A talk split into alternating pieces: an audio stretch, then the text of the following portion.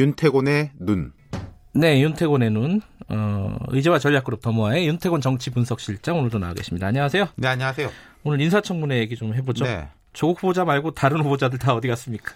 잘 계시죠. 조용히 이제 잘 계시죠. 그게 일곱 명이에요. 조 후보자 포함해가지고. 예. 저도 이제 이 이름을 보면서, 아, 맞다, 이랬지 싶은데 제가 한번 알려드릴게요. 쭉. 예.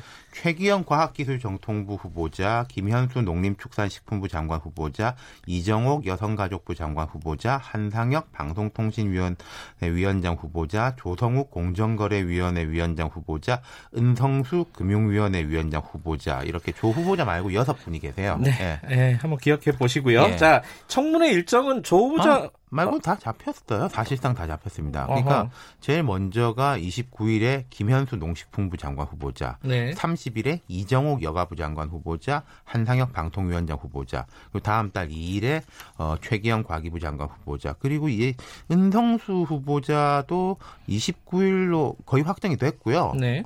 조성욱 공정위원장 후보자는 9월 2일, 3일 중에 하루가 될것 음. 같습니다. 예. 나머지 후보자들은 정상적으로 진행이 되고 있다. 그렇죠. 일단 이렇게 정리할 수 예, 있겠네요. 뭐 그게 이제 뭐 그 사람들 복인지는 모르겠지만은 너무 관심이 없어 문제죠. 그러니까 야당이나 언론의 의혹 제기도 그다지 눈에 띄지는 않고 그리고 제 있어요 의혹 제기되는 게 근데 예. 이 후보자 측에서 배달 해명을 안 해요.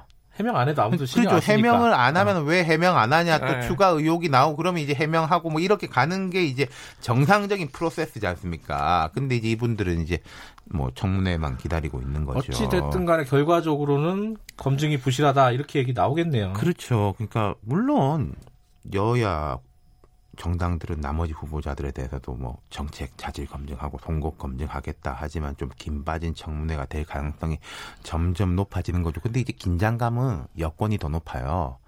말하자면 여기 약간 안심하고 있는 쪽이지 않습니까? 네네. 근데 엎친 데 덮친 격이 되면 아. 이른바 안 좋은 시너지 효과가 나올 수 있잖아요. 그렇죠, 그렇죠, 그렇죠, 그게 그렇죠. 야당은 네.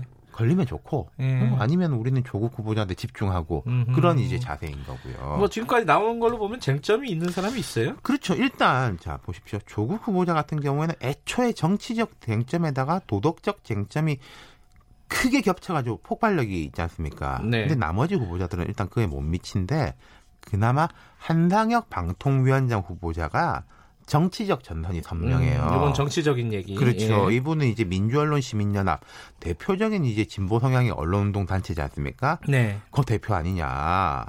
그러니까 이제 너무 한쪽 쏠려 있지 않냐. 이게 네. 이제 야당 쪽의 이야기고 그리고 네.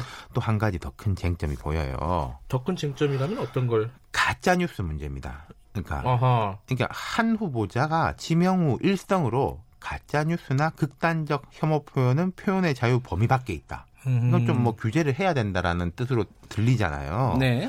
사실 그 이호성 현 위원장이 가짜뉴스 규제에 대해 소극적이라는 이유로 뭐 청와대 등하고 갈등이 많았다 이런 이야기가 많았고 또 뭐 임기도 다 못 채우고 내려가는 네. 건데 물론 방통이나 이 위원장 그것 때문에 임기를 못 채운 것은 아니라는 입장이지만 그 이야기가 애초에 많았던 데다가 한상혁 후보자가 그 지명되자마 내정되자마자 첫 번째 이야기를 그렇게 했으니까 네. 거기다가 또 지금 조국 후보자 의혹 공방 와중에 가짜 뉴스 논란이 많지 않습니까? 그랬죠. 이게 뭐 예. 가짜다, 진짜다. 그리고 이제 공적인 인물에 대한 그 의혹 제기라든지 검증은 어느 정도 사실관계에서 어긋나는 게 있더라도 받아들여져야 된다는 게 말하자면 지금까지는 진보 진영의 그 주된 주장이었거든요. 음. 표현의 자유 혹은 그렇죠. 권력 감시. 예. 예. 그 부분에 대한 게 아마 방통위원장 후보자 청문회에서 많이 나올 거예요. 예. 다른 후보자들 얘기는 나오는 게 좀 있나요? 다른 사람들은 일단 과기정통부나 농림축산식품부나 여성분은 뭐 약간 다른데 그다음 공정거래위 금융위원회 같은 데가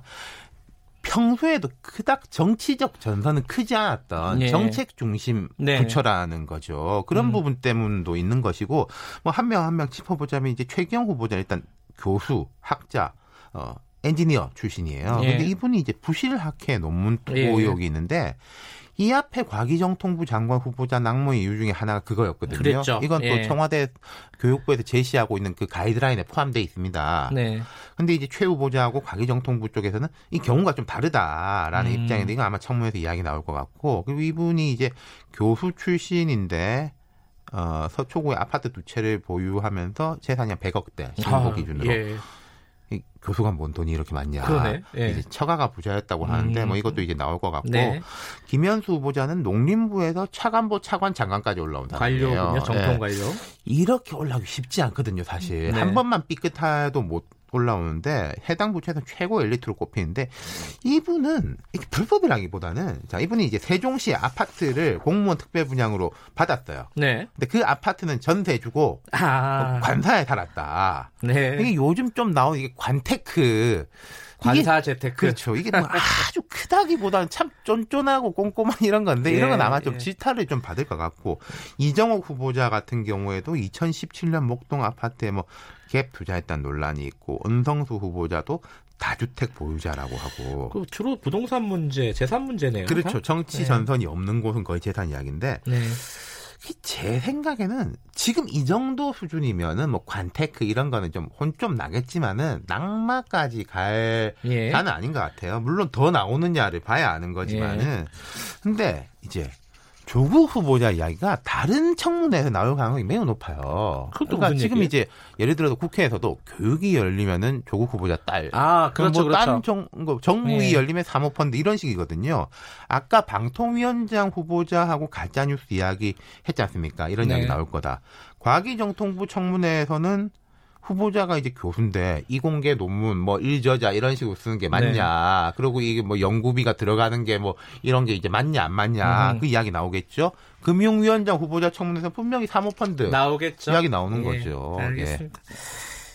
청문회 시청률이 드라마 시청률 되겠어요? 그 높을 것 같습니다. 자, 예. 여기까지 듣겠습니다. 고맙습니다. 감사합니다. 윤태곤의 눈이었습니다. 김경래의 최강사 2부는 여기까지 하겠습니다. 잠시 후 3부에서는요, 어, 뉴스타파 김성수 기자와 함께 세월호 참사 특별조사위원회 의혹 관련된 얘기를 좀 나눠보겠습니다. 아, 일부 지역국에서는 해당 지역 방송 보내드립니다.